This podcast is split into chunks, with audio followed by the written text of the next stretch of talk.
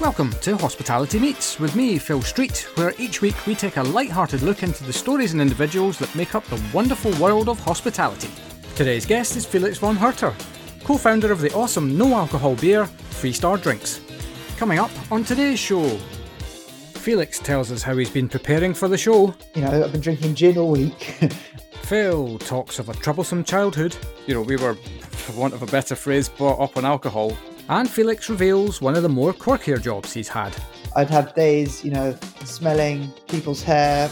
All that and so much more as Felix talks us through his story and journey to date, as well as some incredible insight into how Freestar was born and the tenacity you need to get something right. If you're enjoying the shows, we'd love for you to hit subscribe and give us a like and a share across your favourite social networks. Let's share those stories as far as we can. Enjoy! Hello, and welcome to the next episode of Hospitality Meets with me, Phil Street. Now, behind everything you see in the hospitality industry, whether that's a, an experience or uh, a product or whatever, there is a whole world of supply.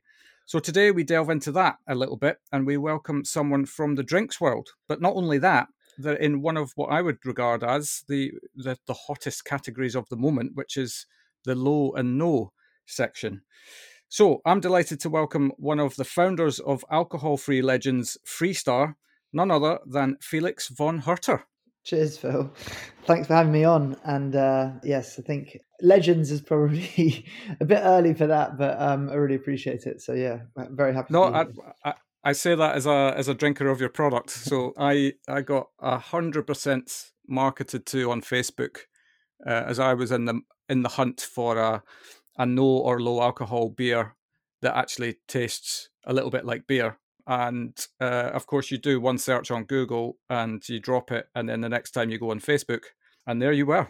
And um, I was immediately struck by your your branding. I thought it was all it's very it, kind of a nice in your face. It's very striking, and uh, and I thought I'll give that a go, and was really impressed. And that's when I kind of reached out to you and wondered if you'd like a chat.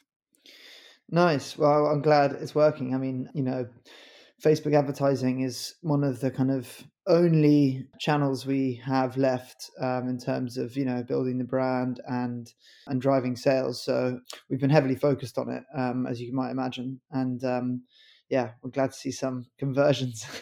yeah, it worked. It worked. so how are you anyway? Really well, really well. We are um, we are well we've i guess like a lot of drinks um, brands we've been slightly treading water well drinks brands with any kind of focus on you know the on trade and hospitality um, yep. we've been slightly treading water for the last year we have kept our team nice and lean and and just focused on you know where we can sell and actually grow awareness so that as you can imagine has been online it's been yeah. in our retail partners we're in the likes of sainsbury's ocado we do have an amazon listing but it's been it's been hard because you know the real exciting brand building for a premium drinks brand takes place in the on trade takes place in the hospitality world because there's such a wonderful experience that consumers have when they're in a great bar or restaurant you know the food the actual hospitality the music the atmosphere if they then discover a great premium drink there then you know that brand gets all of that association and so you know it's no surprise to anyone that brands have been building their brands in the on trade for mm. however long and have been seeing success of it because it, there's this experience that comes with it you know drinks are, are, are very often a kind of they're not the star of the show they're an accompaniment to a meal or they're something you have while you're doing something else. Um, and so being present in somewhere highly experiential like a phenomenal bar restaurant a gig venue any kind of hospitality experience um, is just crucial for a small premium drinks brand to actually gain any kind of traction and grow. Yeah but uh, the opportunity to flourish i suppose rather than as you say just just sort of treading water Exactly, exactly. So uh, we've been desperate for for things to reopen, and you know we're based in London, which is just kind of Uh, there's, a, there's an embarrassment of riches of hospitality here that you know we can go after. So we're really lucky to be in the city and and to have the different you know different types of industry that we can actually build the brand in.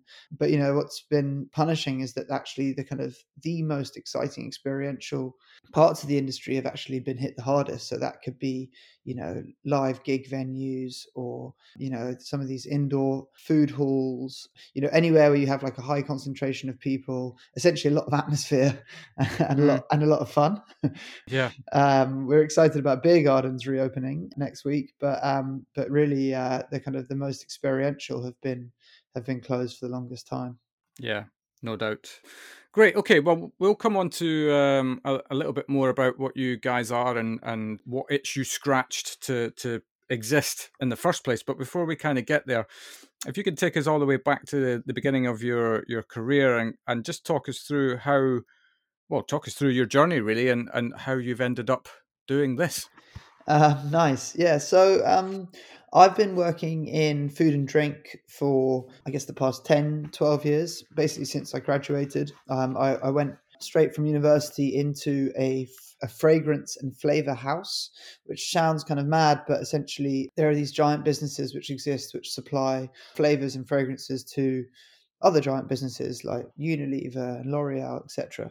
And I was working okay. there for about four years, and it's kind of a Willy Wonka kind of you know ind- industry you know i'd have days you know smelling people's hair for, for, for, shampoo samples then we would go and we had a burger king test kitchen on site where we would be tasting the new you know onion ring flavors that were coming out and it was all sorts of powders and labs and it was a very kind of i mean it was there was natural flavors and synthetic flavors it was a a real kind of hidden industry if you will i mean yeah. But um, but really, I was really interested. It was. It was really interesting, and some of the stuff that you learn, you know, you know, there's certain foods that I'll never eat again, you know, um, and uh, but there, but it was an amazing experience into the world of food and flavors. But it was big business. It was it was a B two B business. I wasn't close to the consumer facing product. You know, we would sell the flavors to you know Unilever, they would then put it into Ben and Jerry's or whatever it was. So you know you'll step right. away from the consumer, and I had this real itch to learn more about you know actual brand building and get close to the consumer. So I left and went and worked for a startup in one of my favorite kind of sub segments of the industry, which was spirits, and I worked for Sipsmith Gin Distillery for best part of five years joined as one of their first employees and managed their European business, uh, the export basically.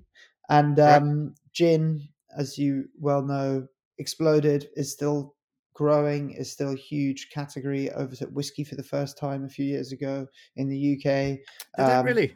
yeah, yeah. It's um, it's kind of endless iterations of flavors now are just continuing to grow the category and you know you've got pink gin and fruit gins and all sorts but um mm. sipsmith founders were kind of spearheaded the renaissance of gin probably you know, as much to do with it as well as the the Fever Tree guys who, you know, also helped, you know, that whole explosion. Yeah, well, I mean, the the tonic element is uh, reasonably important exactly, as, it, exactly. as, it, transpires. exactly, and um, and I and I got an amazing kind of education, I guess, professional education on how to build a premium drinks brand. But it was while I was working there working really hard. You know, it was a startup, like it was really demanding hours, and it was very kind of yeah, it was a, it was a, it was a very uh, volatile work environment. You'd be doing you know, flights and, and and long days and long nights, and you know you'd have to entertain the weeks and the weekends, and so it was it was tough. And there were days when I would want to see my friends outside of work and I want to see them in a pub or a bar or a restaurant or whatever, go to a gig, but I didn't want to drink alcohol. I'd been you know, I've been drinking gin all week. yeah. And um, and there were just times when actually I just wanted to have the social occasion, but I didn't want to have the effects of alcohol. And I I had an early start the next day, or I, you know, had a long day that day, whatever it was. And I'd often meet up with two buddies of mine, Eddie and Charlie, who were both under similar kind of pressures. Eddie was working as the finance director at Propercorn, the, the, the British popcorn snack brand. Right. And Charlie was actually working for Tesla in the UK and Ireland charging division, heading up their commercial strategy. So, um, you know, he was also working for a pretty volatile boss, and um, yeah, and was under an immense amount of stress. And so the three of us had this shared experience. This was this was now going back about four years now. And at the time, you know, we'd be sat in a pub, and at the time, the options they were really they were really poor to be frank you know you'd have you'd have your your soft drinks which didn't feel very adult you'd have yeah. um, lime and soda or water which was obviously quite dull as an option. And then there well, you, was you call uh, lime and soda something else on your website. Yeah lemon soda. Yeah. Yeah, yeah I, I mean, that. you're never gonna really like you know cheers your mate with a with a lime and soda you know? It's um it's, it's, it's a functional it's a good functional thirst quencher, but you know, there's no stature there. And so, yeah. and then there were some alcohol-free beers at that time, but they were the kind of macro beers, you know, the big ones we've heard of, and they were kind of sat at the bottom of the fridge at the back, and they also felt like we were compromising when we chose to have one of those. The flavor wasn't really up to it. The brand itself, we weren't that proud to hold it in our hand, and we just felt that actually there's an opportunity here for someone to come along and create a great tasting beer with a great looking brand that's good. We're going to be proud to hold in our hand that we'll happily cheers with our mates, and crucially that we'd happily have three or four of in a session as we would normal beers, yeah. f- full strength, yeah, yeah. full strength beers, I should say, and essentially that was the kind of the the the start of it we started looking into how alcohol free beers are made we started looking into the whole industry as a whole and we swiftly realized that there was this really kind of illogical production process. And essentially, at that time, 90% of alcohol, 99% of alcohol free beers were made the same way. They were made by brewing a full strength beer to four or five percent or whatever it was, and then dealcoholizing it. And that dealcoholization process was either done through boiling it off so you'd, you'd, raise the temperature. The boiling temperature of alcohol is around 79 degrees. You know, water is 100. So you'd raise the temperature to 80 degrees Celsius. At that point, the alcohol boils off, the water remains. But what you're left with is, a, yes, a dealcoholized beer, but you've also ripped the kind of soul out of the beer. That process is super destructive to flavor. It, it boils off a lot of the the lovely fresh like hop notes and the kind of the the biscuity malted notes are the only ones you're left with. So you have this kind of what we would call a ghost of a beer. And it was right. this kind of remnants, you know, of a beer. Yeah, as I said, it really felt like it had the life sucked out of it because it literally had. But not only that process seemed damaging from a flavor perspective, but when you think about the brewing process, it's it's quite you know it's quite a wasteful process. You have the brewing, you know, all the brewing steps, the mashing, everything that goes you know that happens in a brewery it takes not only a lot of energy but there's also a lot of water wastage. You also have the spent grain and there's uh, enormous amount of time and energy and labor. Uh, it's a labor of love but you know rightly so to create this wonderful brewed product. To then undo all of that by dealcoholizing which takes further energy and requires further water and creates more waste it just yeah. seemed seemed like you were you know going just why would you start with alcohol in it if you're going to take it out at the end? And why not start with the end goal in mind and create something which is fit for purpose? That seems completely logical. That conclusion.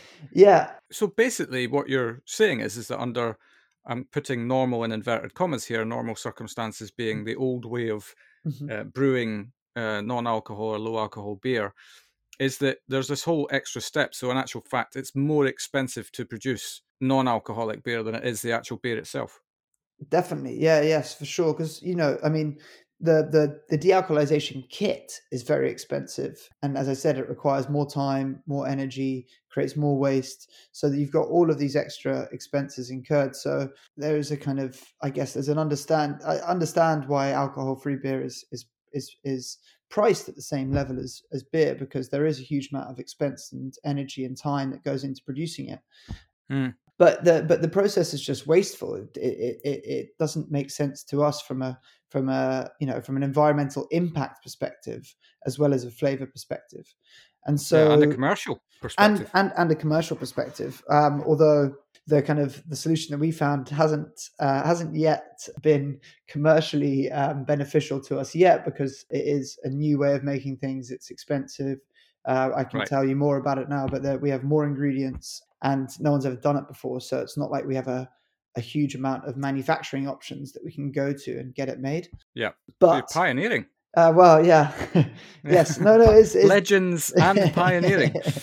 nice, yeah, no, I think um, yeah, we- it was certainly the first to do it this way, and yeah, I hope that others will follow because it's um, it has some has some real benefits. But we, yeah, so we started looking into it, and and essentially we felt that actually if we could create a beer without creating any alcohol in the process whatsoever, then actually we could create something which was a going to be tastier, and b was going to have a more positive impact on the planet, which was really important to us. So Mm. we started looking at blending and blending all natural ingredients, the same, you know, core ingredients that you find in beer, i.e., malted barley and uh, a variety of hops, and foregoing the yeast. So not putting any yeast in there whatsoever. So therefore, having none of the, you know, production of alcohol as a result of the yeast uh, converting the sugar into alcohol. So no yeast, no alcohol produced whatsoever. And the result took us two years. We probably tasted 400 plus recipes, but the My result, yeah. And we were doing this, so we had to stay. You know, it cost money to do this kind of product product development, and so we stayed in our jobs and actually used our salaries to fund the product development and partnered with a really phenomenal someone who calls himself a liquid engineer Nice. I like that. yeah yeah he's a, a real genius and he and he took on the project and um yeah we were we were tasting weekends evenings there was uh you know there was mornings before work we'd meet up and taste new samples that had been sent down to us and yeah after after, after two years in january 2019 we felt that we had we had got the product to a point where we were happy with and we essentially all handed in our notice on the same day and you know three months later we'd seen it out. And by that summer so about about a year and a half ago we launched freestar.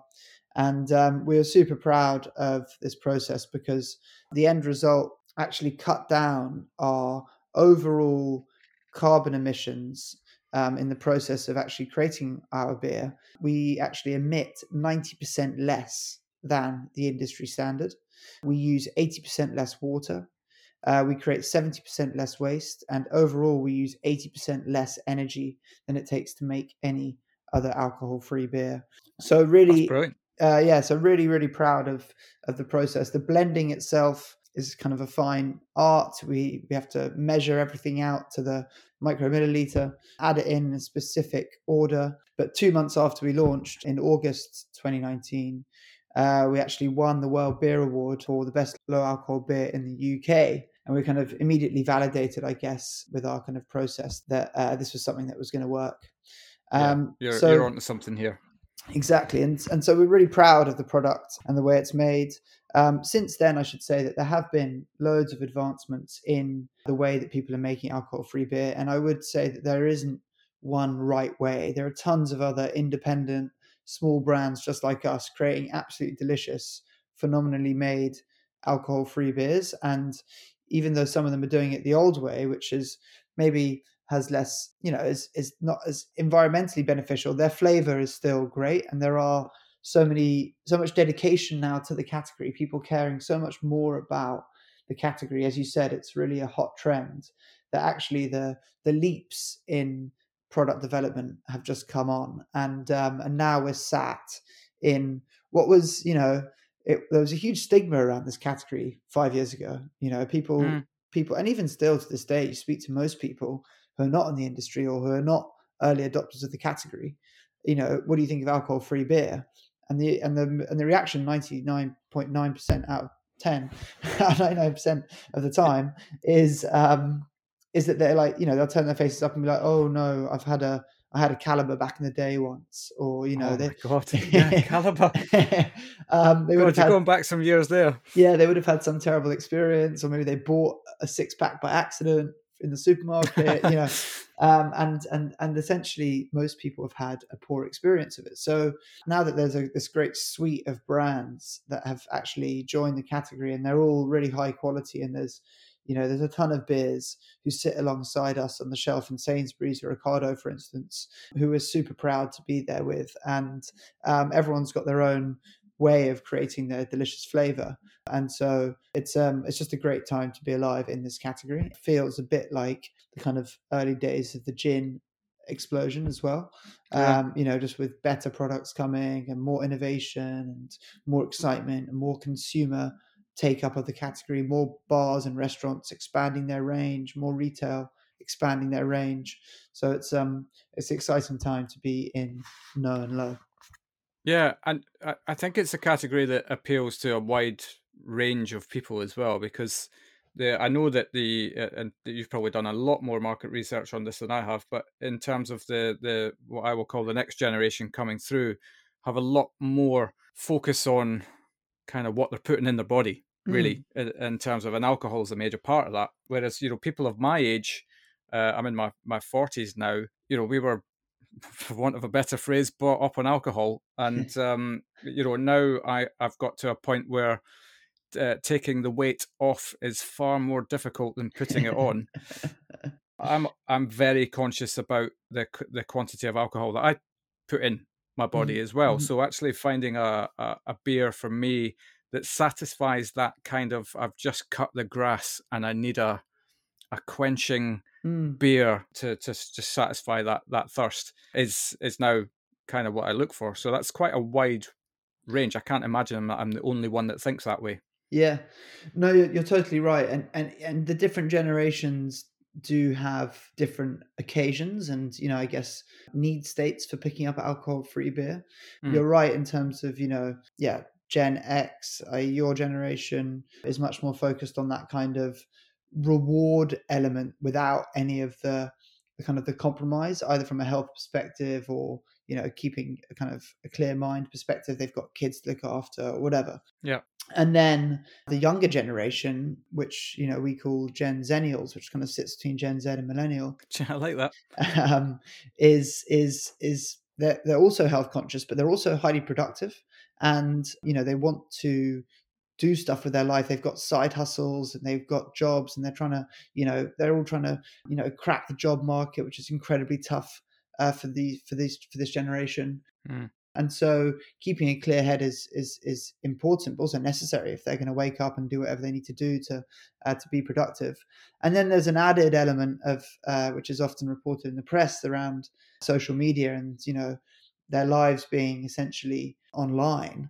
And therefore, if you are that guy who gets completely out of their head and you know videos go up online it's a kind of a fear of being shamed i guess um you know they don't want yeah. to be they don't want to get out of their head and so a much more kind of calm balanced lifestyle is much more appealing to to them slash us i should say i'm i know i'm i'm early 30s so i'm millennial. Right. But it's interesting i guess the way that we look at it you can look at it through the demographic split and there's really useful ways of doing that but there's also just a, a more a wider moderation trend which is much more around behavior and actually the fact is that um, regardless of generation people are just more mindful of their bodies of their lifestyle and and actually there's a general trend towards healthier lifestyles and wellness and being more conscious and and so even though individual demographics and generations will have different individual needs and behaviors the fact is we as a as a population are gravitating towards a life more balanced and more healthy. Um, and alcohol free beer fits really nicely in there because as you say it has this great balance of refreshment but also reward. Yeah. You know you're not going to get the reward having done a job like cutting the grass or whatever from from a ribena. Yeah not, you can say that again. And um yeah. and you're not going to get that kind of like clean refreshment from you know an alcohol full beer because you're going to have you're going to be compromising on uh as you say either calories or the alcohol or whatever. Yeah. But freestar as a brand positions itself we we we're, we're very much targeted on the millennial and gen z audience. You know we are we felt from our own perspective that you know even though the likes of Heineken Zero Zero existed when we started, um, it wasn't talking to us as a generation. It was talking to an older demographic. It was talking to maybe the Heineken drinker who wanted to have you know a round off. And although that is an exciting part of the market, the real opportunity we feel is being driven by young people Um, and you know, we as a kind of I say we as in like a Gen Z and millennial, we are you know an incredibly large segment of the population, but also the segment of the population who's really coming into purchasing power and is actually going to be driving tre- yeah. driving trends. And it's funny because this is actually one of the only trends that I've seen where actually the behavior has changed before the brands have adapted towards it. So, you know, if you look at if you look at yeah, so if you look at something like like gin and tonic, for instance, that we were just talking about, you know, you think about Hendrick's and Fever Tree and Sipsmith, you know, these are the guys that really built that trend. You know, without them, the gin and tonic boom probably wouldn't have happened. Um, right. There wasn't there wasn't necessarily a bunch of consumers who are just desperate for gin and tonics. It was built by these brands. The same thing with you know energy drinks and Red Bull. Whereas this trend is actually being driven by behavior, and now you're seeing the brands, this huge proliferation of drinks brands trying to catch up and enter the market. And you know, I've got my Google Alerts set, you know, to non-alcoholic and alcoholic free and all this stuff. So you know, mm. there's there's there's a ton of launches every single week globally. And the big brands are all trying to pivot towards it. You know, every single day I see a new big brand coming out their alcohol free version. Stella have got an alcohol free version.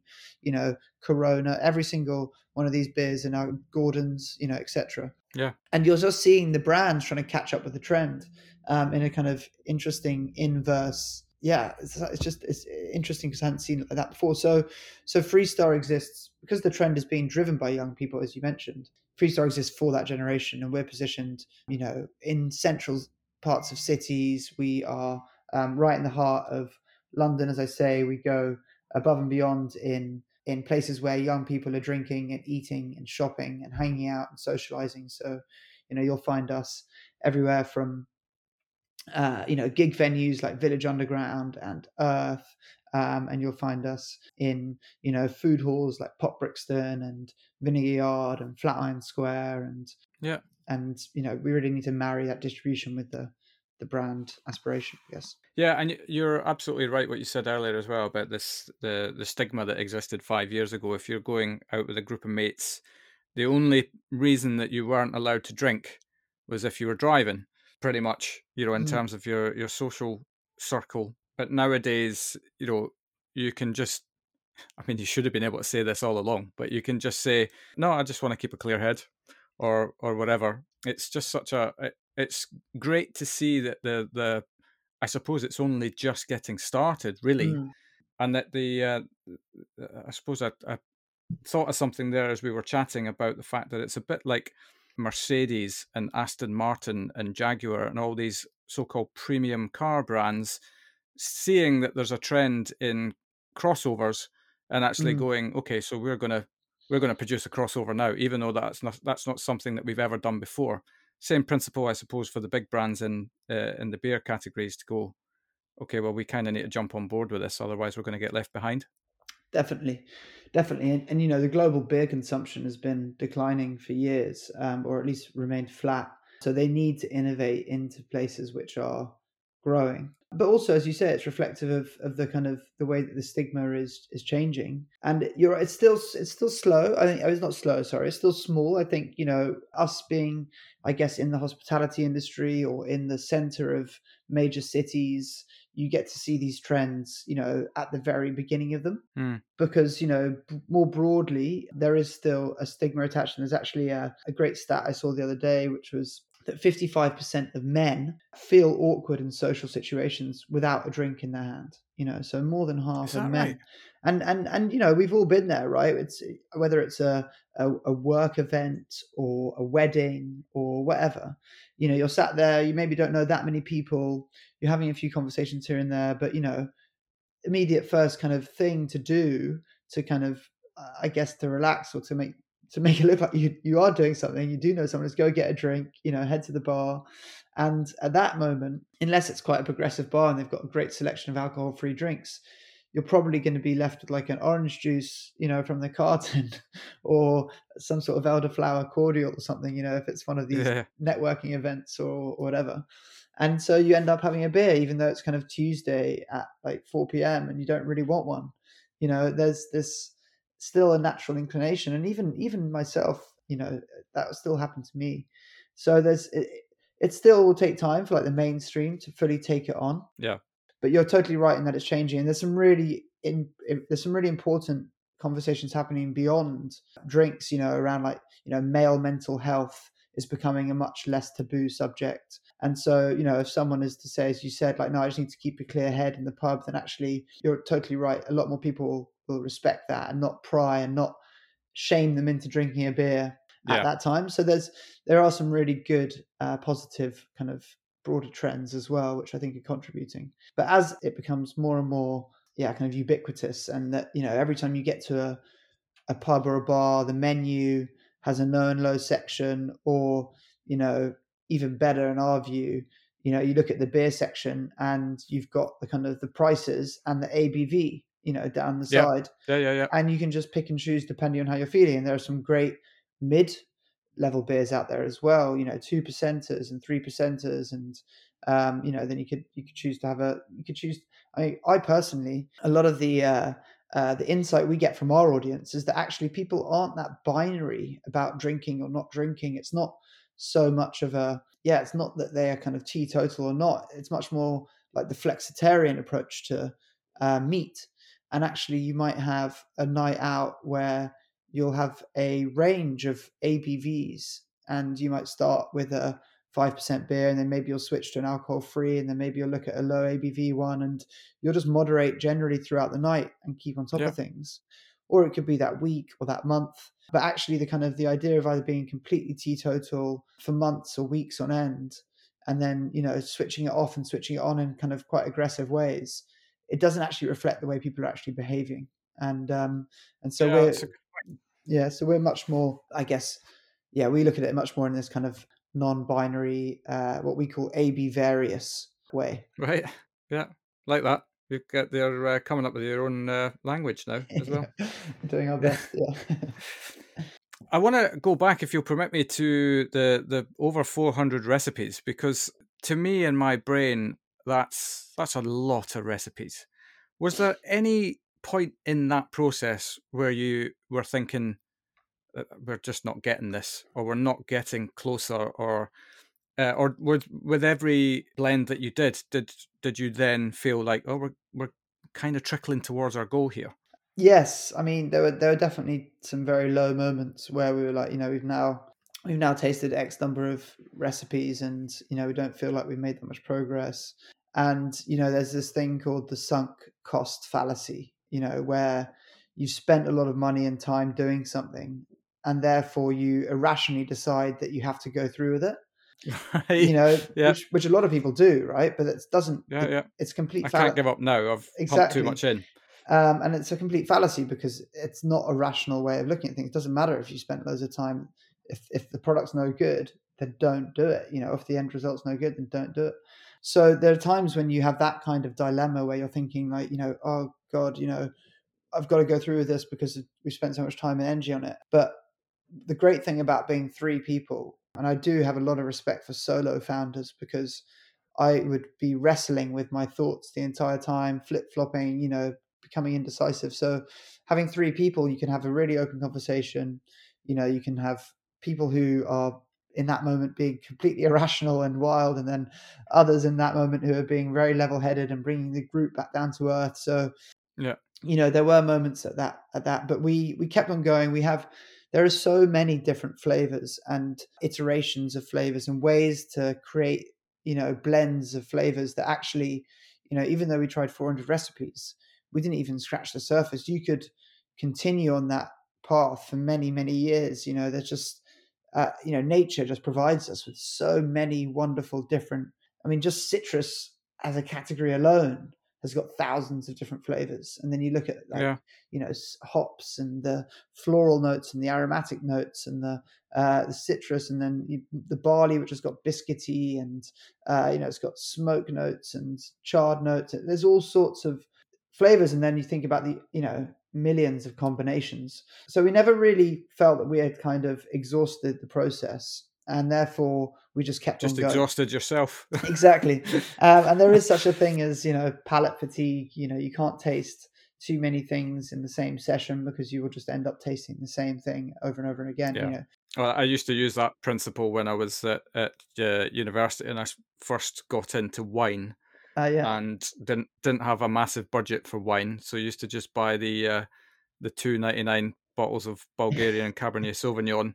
Just you know, the, the, I was looking for the end goal, yes. which was just to get yeah. as drunk as possible for as little money as possible.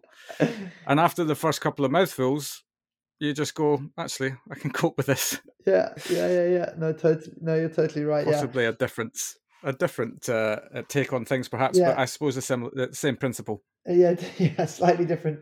Yeah, cause for the fatigue, maybe. But um, but yeah. yeah. No, so we um, so we just kept on going, and to be honest, we were we were we would single out, you know, flavors that we really like. So all of a sudden we're like, okay, we love this hop combination. It's got a really nice element of kind of like floral top notes. The citrus is really lovely, and then it's just got this really wonderful kind of sits on the palate really nicely. So you know, then we'd kind of safeguard that. Now let's work on the base. Let's work on the malt and look at how we can get the body in there. And that kind of like, you know, the best part of a good beer is this lovely kind of creamy, uh, you know, kind of yeah, mouthfeel, which is kind of a horrible word, but you know, how can we get that body and mouthfeel? And then, you know, start bringing it together. And then, you know, actually from a flavor concept perspective, once we'd landed on that, the next challenge was actually around commercialization. So, how do we make it so all of these ingredients, these wonderful natural ingredients that we've used, you know, don't end up making our beer cost five quid, you know?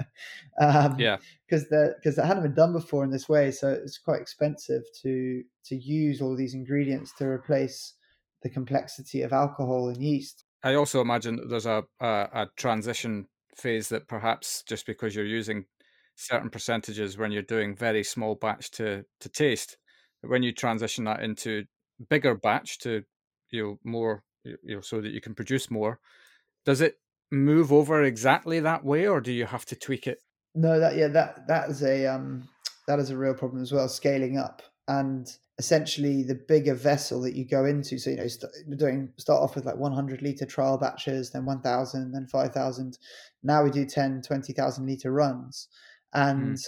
you know, I mean, the the analysis I use is that if you're going to make a, a shepherd's pie for one person, and then you want to make a shepherd's pie for 20 people, you will not get that exact recipe and times everything by 20 because if you were to use 20 times the amount of salt for instance as a single shepherd's pie in, in and for the 20 person shepherd's pie it's going to be a complete overload um, you know yeah. things react at different levels in the scale. So you have to tweak the recipe as you scale up in order to get the balance right.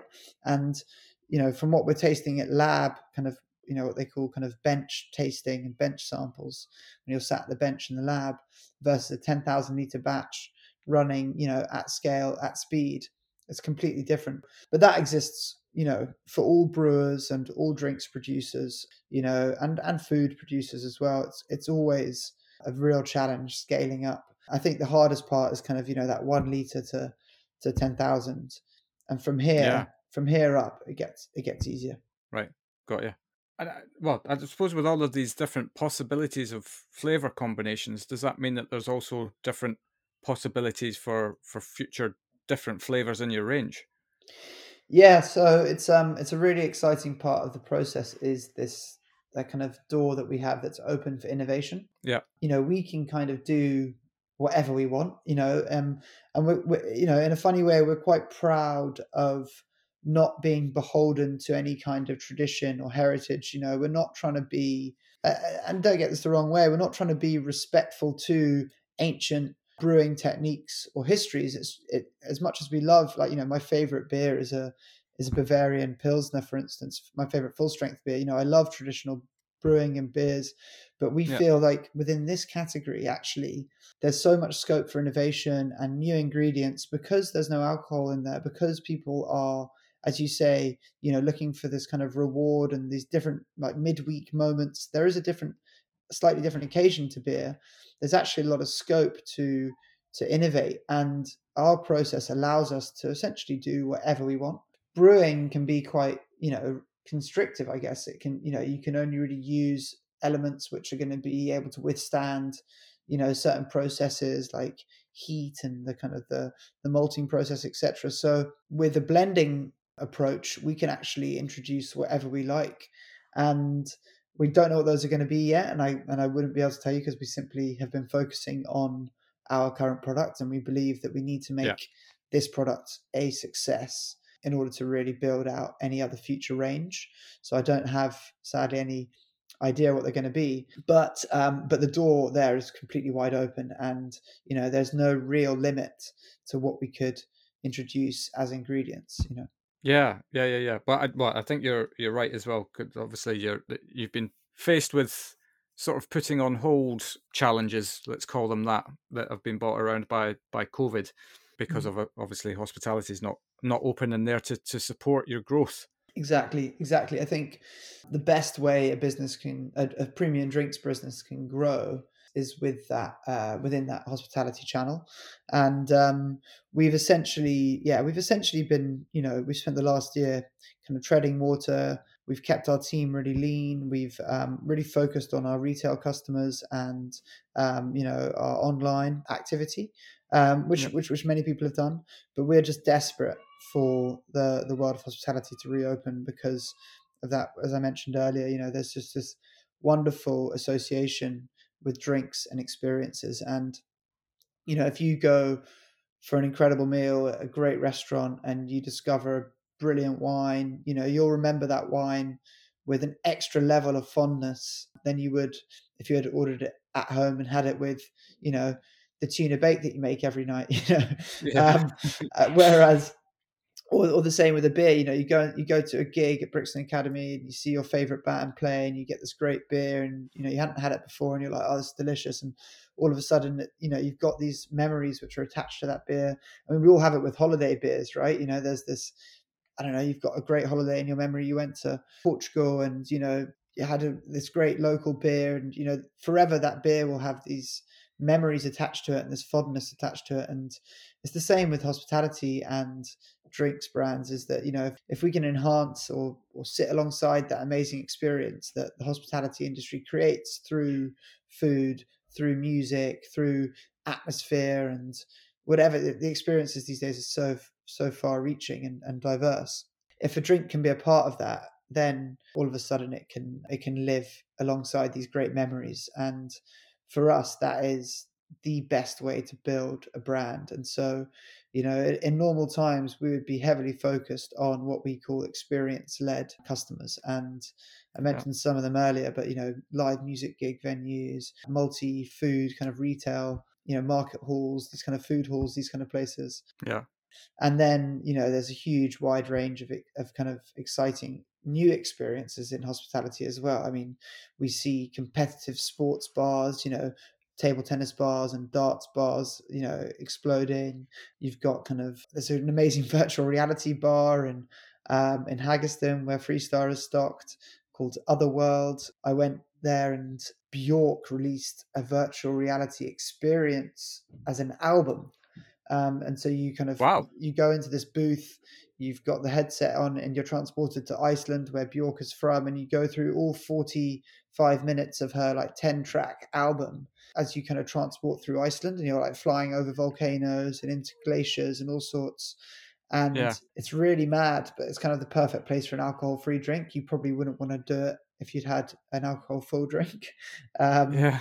But, but it's packed before the pandemic. You know that kind of place obviously is closed. It's on. It's indoors. It's in booths. You're touching loads of stuff. You know. It's you know, yeah but really innovative. So, so yeah, so experiences within the hospitality industry have been a huge focus for us, and uh, yeah, we're desperate for them to come back back to life. Yeah, mm. it's nearly here, nearly here. Yeah, we're um, we're sat here a week out from uh, from partial reopening. Let's call it that. We're not fully yet. That's uh, hopefully coming in May, all going well. Mm-hmm. But yeah, it's um, well, it, I suppose with a positive head on, then it's it sounds like it it could be a really positive year for you guys. Yeah, I think so. I think we're full of optimism. Yeah, we we, we feel like the industry is also gaining in optimism from the conversations we're having. Yeah, we're going to plan to have a bumper summer. We're definitely going to have to remain versatile and kind of nimble though, because I wouldn't want to, you know, overcommit to festivals, for instance, without knowing exactly what's gonna you know what's gonna happen. yeah. Um, yeah. But you know, there are ways that a small brand like us can do that by the assets that we create and the kind of you know make sure they're both useful for something like a festival or you know something something smaller. But we believe that yeah, we believe that actually we'll be you know we'll be back to some form of normalcy by June, and we'll be able to engage with consumers and sample and you know bring the brand to life in all the ways that we've dreamed of been able to do it, been able we dreamed of being able to be doing, mm. you know, last summer um, and this summer. And you know, the hospitality industry is is I guess, uh, been unfairly singled out from a kind of COVID restriction perspective. But I think that message is starting to land and people are starting to realize. And I'm hoping that, you know, yeah, that they'll continue. You know, I think some of the, the you know, in, in the periods where we haven't been locked down, I think some of the cleanest, safest places I've been have been restaurants and bars compared to, you know, office blocks and places like that with zero kind of COVID rules. Absolutely. You know, I've been incredibly impressed by uh, the way that the hospitality industry has, has just has just pivoted their entire you know business yeah. into being COVID safe. You know? Well, and the um, the, they spent a lot of companies spent a lot of money in making that the case as well, and mm. um, and I think there's a there's a, a, definitely a deep frustration around the fact that surely going into a a high street shop is less safe mm. than actually going into a perfectly managed and socially distanced restaurant experience. Totally. You know, it's just it's uh, it's just it's illogical at times when you look at the reasoning as to to why things are the way they are. But I suppose at the end of the day, it is what it is, and we've kind of just got to get on with it.